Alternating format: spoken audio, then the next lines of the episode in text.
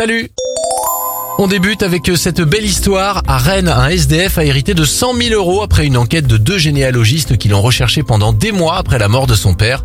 Après l'avoir retrouvé, l'homme a touché son héritage mais n'a pas décidé de changer de mode de vie. Bravo à Rihanna et sa fondation. Clara Lionel, c'est son nom, donnera 15 millions de dollars pour le climat et la justice climatique. Enfin, c'est officiel, la marque Moncler a annoncé qu'elle renonçait à l'utilisation de fourrure animale à compter de l'hiver 2023.